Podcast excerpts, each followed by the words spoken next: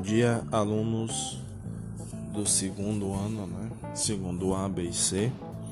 Aqui é o professor Marcel e a gente vai dar continuidade nesse segundo bimestre, né? A gente marca o início nessa semana, praticamente, por conta daquela questão das avaliações e tal, é, com o conteúdo do capítulo 1, que vai falar sobre o capitalismo comercial e a revolução do conhecimento. Eu sempre vou estar pontuando as páginas para vocês poderem ouvir o podcast acompanhando pelo livro, né? Então, a gente começa falando sobre esse sistema, né? esse sistema econômico, onde ele está vigente ainda no mundo atual, apesar de que vai sofrer um abalo com essa pandemia, com certeza. E os elementos desse sistema você tem a criação dos estabelecimentos bancários, né? o surgimento do cartão de crédito, hoje como moeda praticamente global, né? talões de cheques que já estão caindo em desuso, aplicações financeiras, mercado de capital, cotação das bolsas de valores e etc.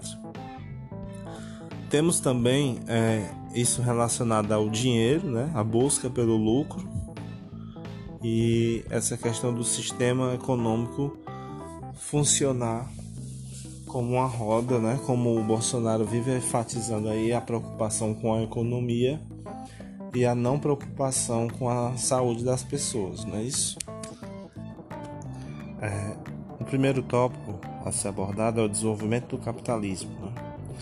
Esse desenvolvimento vai surgir na Europa no século 13 e 14, né, com o surgimento da, das cidades, o período do renascimento urbano e o surgimento de uma classe social que vai vir oriunda do comércio, né, que é a burguesia. Era uma classe social que não tinha privilégios, mas foi conseguindo alcançar a importância devido à acumulação de riquezas, né? Então, no século XV, com o surgimento das grandes navegações, essa burguesia vai conseguir importância econômica né, com a exploração dos outros continentes pela Europa, a Ásia, a África, a América e a Oceania.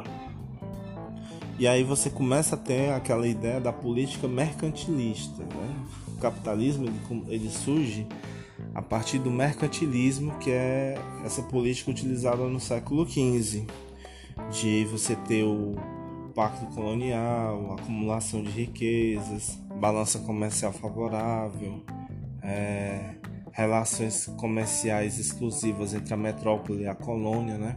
Então vocês vão lembrar na história que o Brasil ele foi colonizado por Portugal e outra parte da e toda a parte da América foi colonizado pela Espanha, né? Vocês já viram até nos capítulos anteriores sobre esse assunto. Então esse capitalismo ele vai ser dividido em quatro fases. Note aí, quatro fases: o capitalismo comercial, o capitalismo industrial, o capitalismo financeiro e o capitalismo informacional. É, na página 10 você tem a definição de mercados de capitais e de burguesia.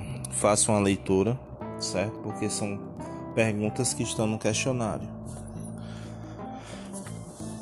A página 11 você começa a falar do capitalismo comercial, né, ou chamado pré-capitalismo, que vai corresponder àquele período das grandes navegações, né, do surgimento do colonialismo, que vai ser a prática política de aquisição de territórios por conquista, né? No caso aí, países da Europa como Portugal, Espanha, França, Inglaterra e Holanda conquistaram áreas na América, né? E aí isso, isso vai vir a tornar esses países grandes potências, né? Principalmente nesse período Portugal e Espanha, né? Que vão conseguir aglutinar toda a América do Sul. A Holanda vai pegar uma parte da América Central, né? E também um, uma pequena parte na América do Sul, que é o país do Suriname. A França vai ter a posse da Guiana, Guiana Francesa e a Inglaterra tem a posse da Guiana, né, que são são até países, se a gente bota em parênteses, que estão na América do Sul, mas não são tão falados, né? Nem falados em aula, nem falados em, em noticiário. É, então, a, a busca por novas colônias né, vai se dar através das navegações. Por isso que essa fase do capitalismo ela está muito ligada ao período da navegação, que vai do século XV ao século XVIII, certo? E aí a gente vê as rotas, as grandes navegações dos grandes navegantes, né? Geralmente portugueses ou espanhóis. Cristóvão Colombo, né? português, Vasco da Gama, Américo Vespúcio, Pedro Álvares Cabral, Fernão de Magalhães e outros, né? Você tem Vicente, Vicente Pison também na, nessa grande rota comercial. É, então, o mercantilismo ele vai ter algumas características, que é a busca pela acumulação de, dos metais preciosos, o chamado metalismo, é, a busca por uma balança comercial favorável, ou seja, você vender, um país vende mais do que compra, e você tem também aquela relação do pacto colonial, né? exclusivismo comercial. O país ele tem as suas relações pautadas de maneira que a metrópole vai ter vantagens em relação à colônia, né? E a colônia não pode comercializar com nenhum outro país. A relação de exclusividade. Como a atividade comercial ela era muito rentável, é, isso permitiu a acumulação de lucros, né? acumulação do capital.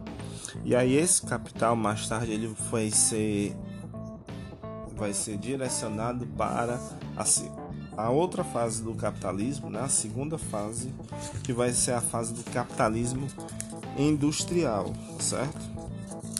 E aí no capitalismo industrial você vai ter o surgimento do das indústrias, mas antes das indústrias você tem todo um processo. Primeiro o artesanato, né, que é aquela base do trabalho manual, e segundo a manufatura, que é o trabalho de artesanato mais o trabalho de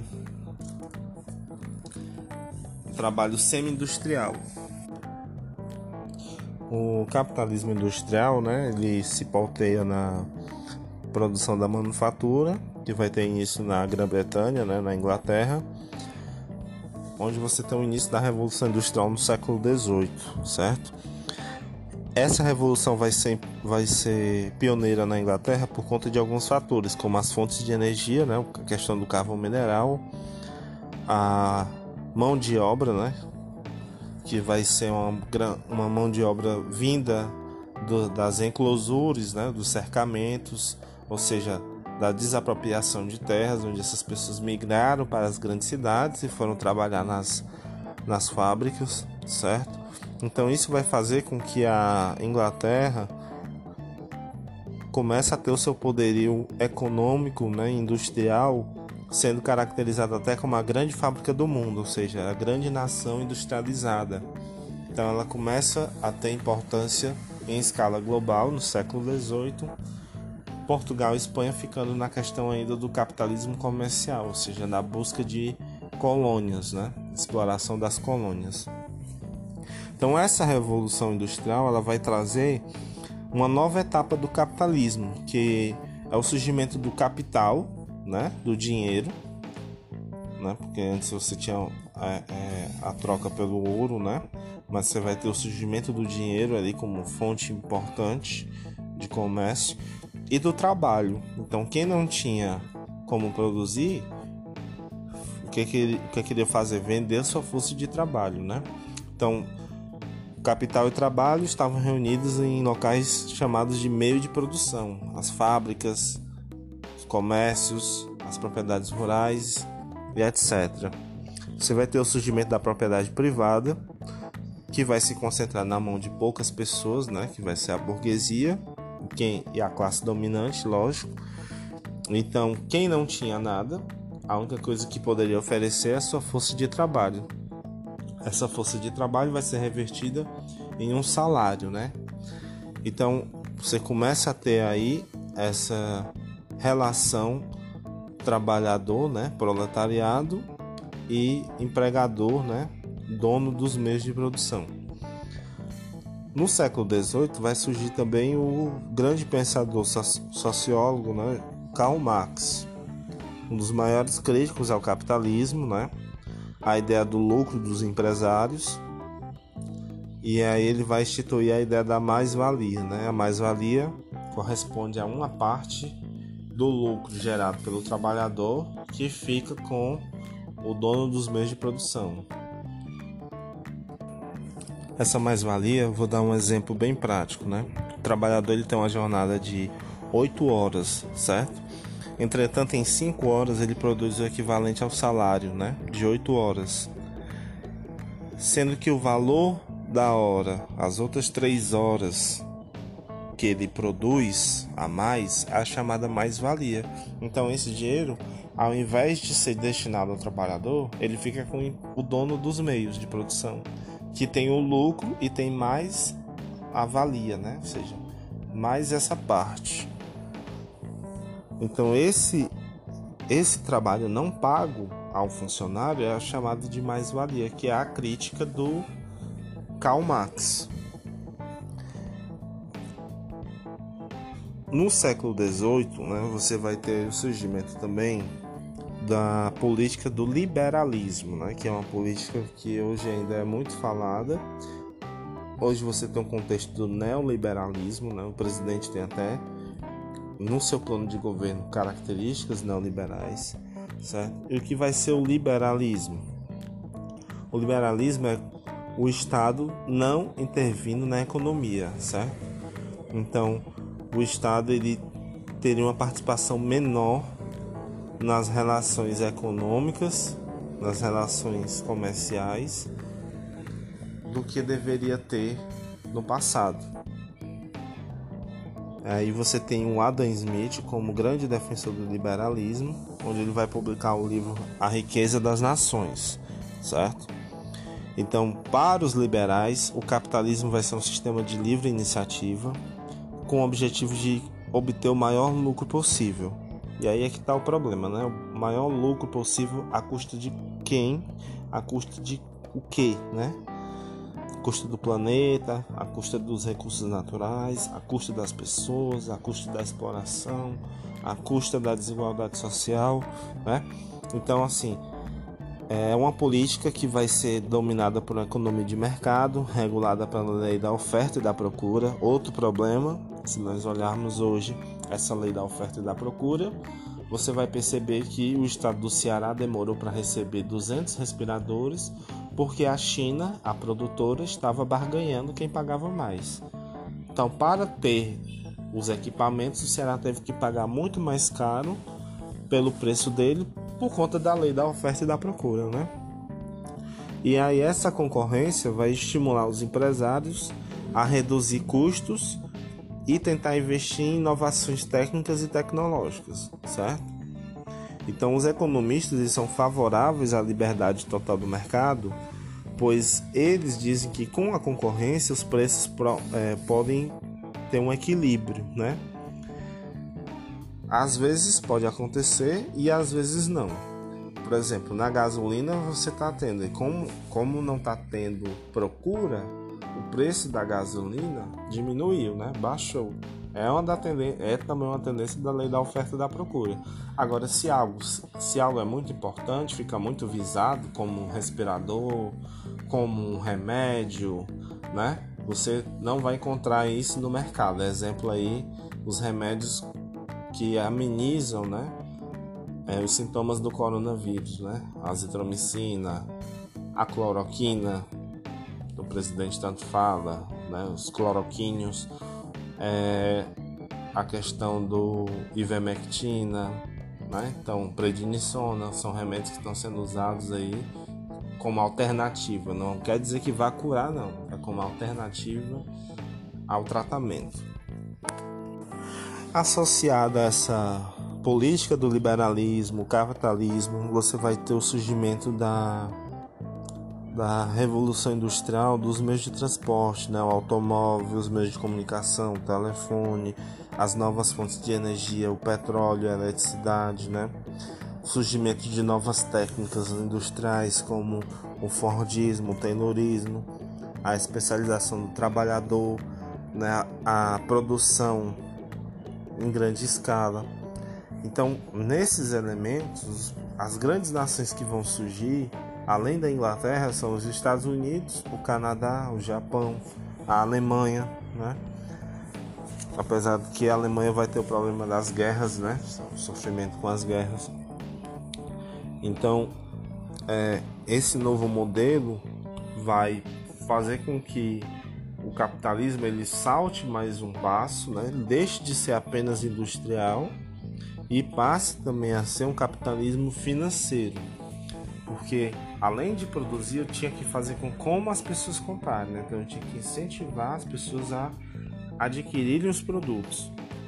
E com isso, para a gente ter pessoas adquirindo produtos, os chamados mercados, né? Os países eles tinham que ter controle sobre sobre o mercado, sobre os países, né? Sobre a, as neocolônias, né? A gente pode dizer assim. Que isso daí vai ser a base até para a Primeira Guerra Mundial, a disputa por colônias na África e na Ásia. Então, na página 14, você está vendo um mapa aí da África e a África repartida entre os países europeus. Isso significa o quê? Que esses países europeus controlavam esses países africanos, né? A África foi partida, né, partilhada entre os países europeus. E aí as grandes as grandes nações, a Alemanha, a Bélgica, a Espanha, a França. Então por isso que quem gosta de futebol vai perceber que às vezes um jogador ele é ele é francês, mas você vê que ele tem características africanas, mas na verdade por que, que ele é francês? Porque ele foi ele passou por um processo de nacionalização. O país dele foi colônia, né? Em determinado momento ele deve ter migrado para o país, é, o país atual que ele defende e aí ele acaba sendo nacionalizado. Vou dar um exemplo, um exemplo aqui. É, o Zidane. O Zidane não é um francês legítimo, né? O Zidane, ele, a família dele era da Argélia, né? Se olhar aí, é o país mais ao norte da África. E aí ele defendeu a seleção francesa. O, você tem um exemplo Boateng, o zagueiro alemão, também não é alemão, não lembro agora a nacionalidade, né? Mas então há vários casos de jogadores da que defenderam nações né, europeias, mas que têm origens de raiz africana. Saindo um pouco do esporte, a gente fala sobre a questão da divisão internacional do trabalho. Essa divisão internacional do trabalho é a especialização dos países. Ou seja, tem países que vão apenas fornecer matéria-prima. Já tem países que vão oferecer produtos industrializados. Já vai ter países que vão oferecer os dois, matéria-prima e produtos industrializados. Vão ter países que vão oferecer produtos industrializados mais avançados, né? Então, cada país vai ter a sua a sua estrutura nessa divisão internacional do trabalho. Lógico que matéria-prima é bem mais barato do que um produto industrializado. Então, os países que produzem produtos industrializados, ou seja, os países que passaram pelo processo de industrialização mais cedo, se tornaram as grandes potências, né? Que a gente já comentou aí quais são eles. Portugal e Espanha ficaram para trás nesse processo de industrialização porque ficaram enraizadas ainda no colonialismo, né? De manter colônias e não incentivar a sua produção industrial, como aconteceu com a Alemanha, como aconteceu com a Bélgica, como aconteceu com a Áustria, como aconteceu com a Inglaterra. É, então, a união do capital industrial com o capital financeiro vai dar origem ao capitalismo financeiro, certo? Onde os bancos vão ser um meio de investimentos, né? Especializados em emprestar dinheiro a longo prazo e as indústrias vão fornecer os produtos para serem comprados. E aí o grande exemplo disso é o automóvel, né? Você tem um automóvel que é comprado em X parcelas, né? E aí depois você termina de pagar e é incentivado a trocar de automóvel. E assim vai. É, então assim, a fusão desses dois elementos vai gerar esse processo de concentração do capital, né? Surgimento dos monopólios e dos oligopólios, né? Então, processo de monopolização, né? Que é uma empresa sendo controlando um segmento. Exemplo aqui a gente tem é, a gente vai ter a Petrobras, né, na distribuição da gasolina aqui no Brasil. E da oligopolização quando são várias empresas que controlam, né, um determinado setor. Exemplo, setor de telecomunicações, né, as quatro grandes empresas aí no ramo de telecomunicação. Então, é, você tem um quadro aqui na página 15 que vai falar dos monopólios e dos oligopólios, certo? Mono, um, né? Pólio, poder.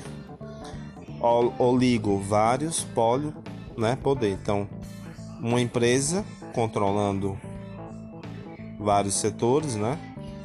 Ou um grupo de empresas controlando vários setores, certo? Então você vai ter essa concentração no setor ferroviário, têxtil, siderúrgico, petrolífero e etc. É, além disso, você tem o surgimento do cartel e do truste, certo? O cartel vai ser assim: quando você tem uma prática parecida de preço. Então, nos postos de gasolina, os preços geralmente não mudam, né? Então há uma prática de cartel aí. O preço do cigarro ele não muda, né? O preço da no refrigerante ele geralmente é o mesmo preço em, em qualquer estabelecimento. Então isso aí é chamado cartel, a manutenção de um preço parecido, onde você não tem concorrência. E o truste ele vai ser semelhante, né?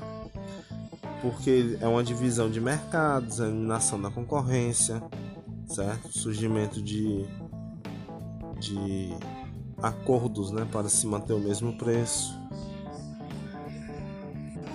Quem acompanha o jornal vai ter ouvido ontem o Lula falou uma grande besteira, porque tem coisas que você pensa, mas você não deve falar, né? E ele disse que essa pandemia foi bem-vinda para mostrar a importância do Estado, né? Quando ele fala o Estado, ele está querendo dizer do governo, né? Aí o, o Estado, aí o termo Estado é o governo.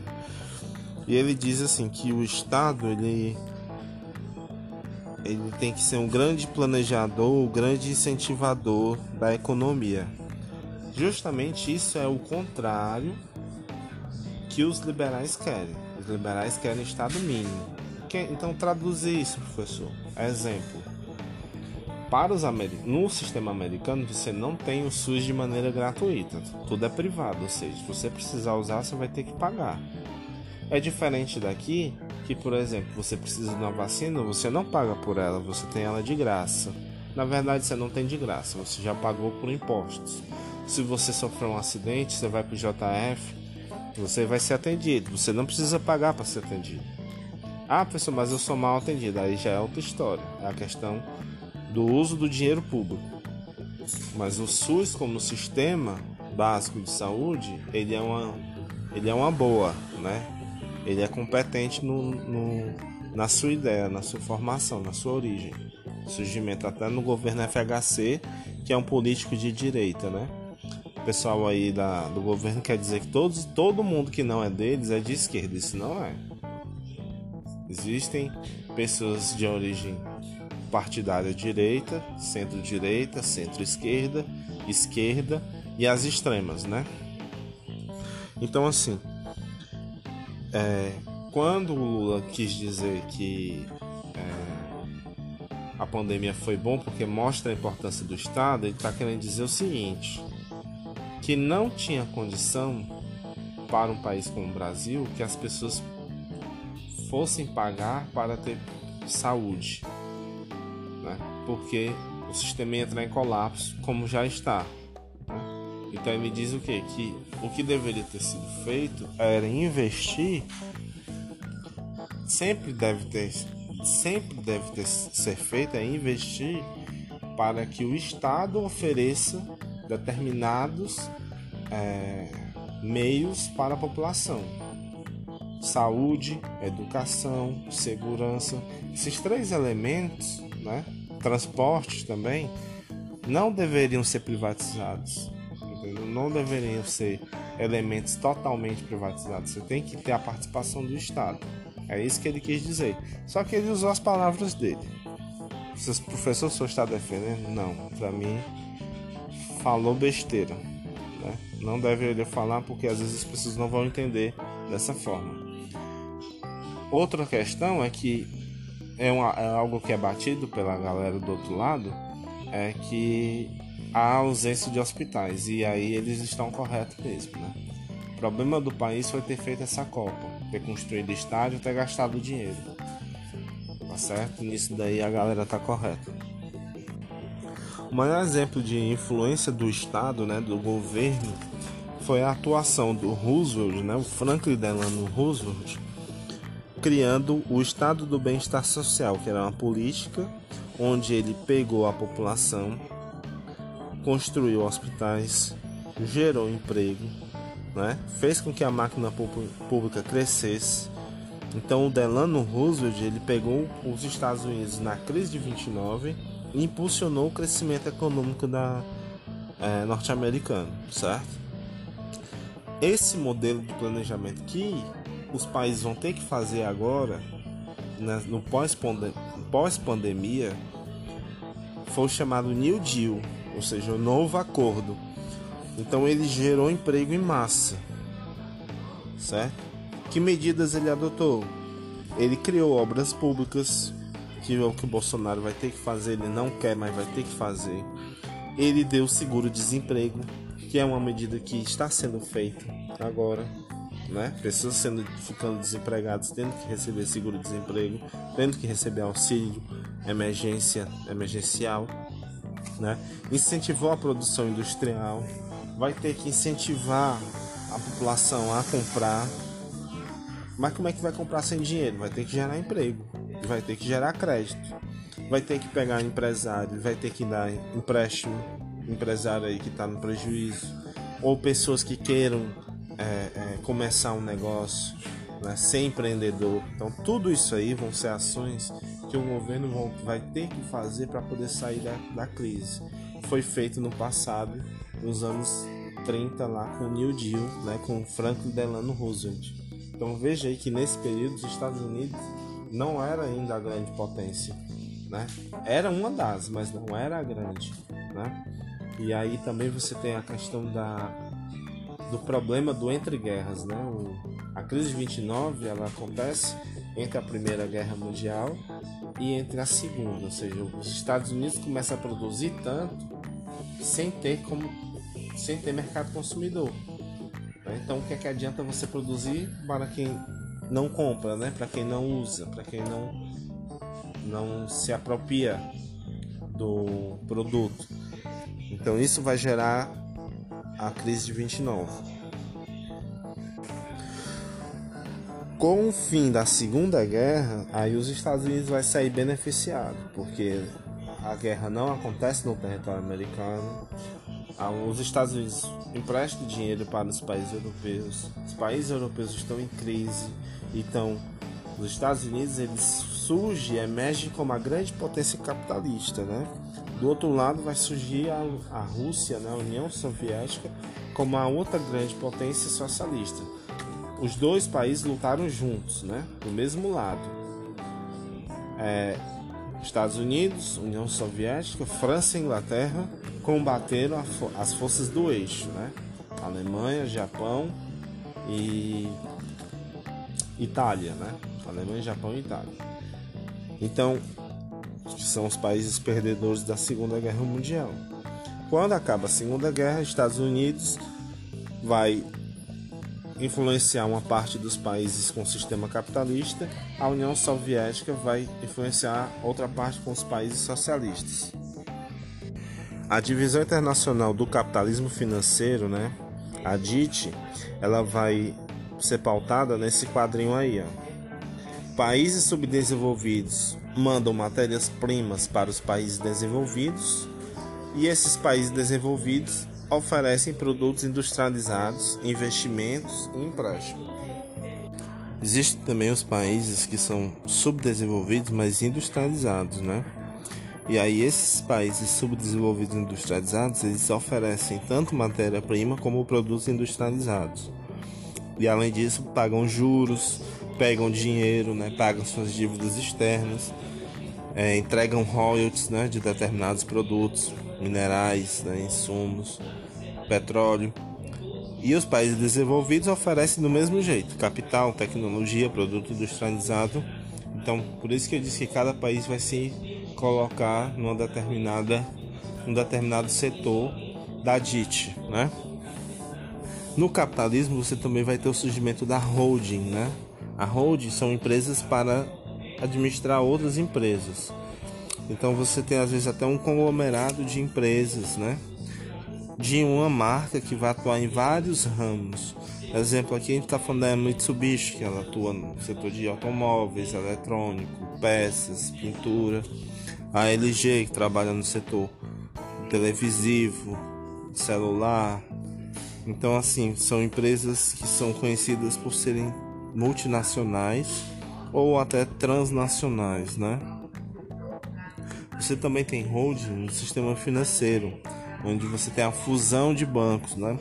Exemplo aí a fusão do banco Itaú e Unibanco, né? Criando a Itaú Unibanco Holding, ou seja, fusão de dois bancos. É, surgimento também de banco que compra outro. Né? Aconteceu aqui, por exemplo, o Bradesco comprando o Beck. Então, quando o capitalismo ele começa a, a se utilizar da tecnologia, computador, é, satélite, desenvolvimento da computação, da a, a internet, o capitalismo ele passa a se transformar num capitalismo informacional, certo? Que é o que nós temos hoje, certo? Esse capitalismo ele está mais vinculado à globalização. Exemplo, a gente está percebendo agora. As lojas fechadas, mas você tem um comércio virtual. As pessoas estão dando um jeito de maneira virtual, colocando seus produtos nas páginas, na rede, aplicativos, né? Associada à globalização, é importante o transporte, né? Então você tem pessoas aí, o sistema de transporte que é o iFood é o, é o grande exemplo, né? É um site que reúne várias lojas, várias lanchonetes, e aí você pede, você já tem um sistema de entrega, né? O Rappi, né? O Uber Eats. Então, se vincula também a capitalismo informacional além do comércio, a questão da logística, né? Como eu vou entregar esse produto? E aí eu acho que essa pandemia ela vai gerar uma nova forma de consumo que já existia, mas ela vai amplificar mais ainda a questão do comércio virtual, a questão das pessoas não precisarem ir nos locais para fazer compras e hoje em dia até nem precisar mais ir para comer, né? Podendo pedir tudo em casa, já era um costume, já estava sendo um costume, e eu acho que isso vai perdurar mesmo após a pandemia. Porque eu acho que muita gente ainda vai tentar se resguardar mesmo quando volte a um estado da normalidade, né? Se se voltar realmente. Então, o Manuel Castells, ele fala de um capitalismo informacional de uma sociedade pós-industrial chamada de sociedade da informação, onde parte dessa economia vai estar ligada às tecnologias né, de comunicação e de transporte, como eu já mencionei também. Então, os principais componentes dessa economia vai ser o consumo, a circulação, o trabalho, a matéria-prima, a tecnologia e o mercado. Veja que tudo isso está nas nossas vidas, né? nesse momento. É, essa sociedade da informação ela é globalizada. Ela designa uma condição de sociedade em que a produção e a distribuição da informação vão ser um papel importante na produção da riqueza e na melhoria do nível de vida. Hoje nós temos né, o surgimento do neoliberalismo, né, iniciado nos anos 70, na política de privatização, certo? Então, essa privatização ocorreu, por exemplo, na grande mineradora do país, a Vale do Rio Doce. É uma das ideias do presidente Bolsonaro privatizar a Petrobras. Então, esses são políticas neoliberais.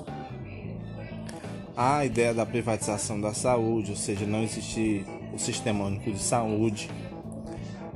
Então, essas são ideias neoliberais. O objetivo né, dos neoliberais é você ter um estado mínimo, um estado onde, onde o governo ele gaste o menos possível com as questões sociais, saúde, educação, segurança.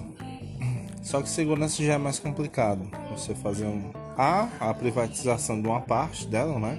As empresas de segurança, mas o Estado é o elemento que tem o um poder de polícia, né? Ou seja, você tem o aparato da segurança.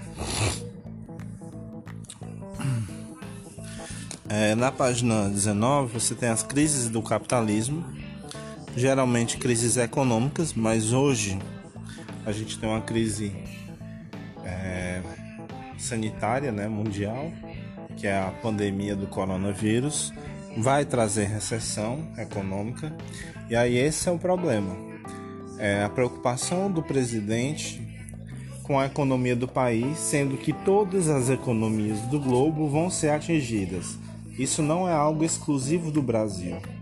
Então, o que se tem que se preocupar hoje é com a população que está ficando doente, a população que está morrendo, né? a população que não, dá, não está adotando as medidas de isolamento, porque não é porque você passou 30 dias em casa e saiu 5, você não está você tá fazendo errado. Você tem que passar os 35 dias em casa. Mas aí a gente sabe que tem a questão econômica, a questão é, dos auxílios, né? Você tem que sair para resolver alguma coisa e tudo. Então você tem que ter medidas como usar máscara, usar álcool em gel, tentar evitar contato com pessoas, né? Mas é, quando você tem uma figura pública que ela não serve de exemplo, a população tende a seguir as mesmas coisas, ou seja, tem, tende a achar que o isolamento não vai ser importante, que é só uma gripezinha e etc. Então, é, o que, que pode acontecer?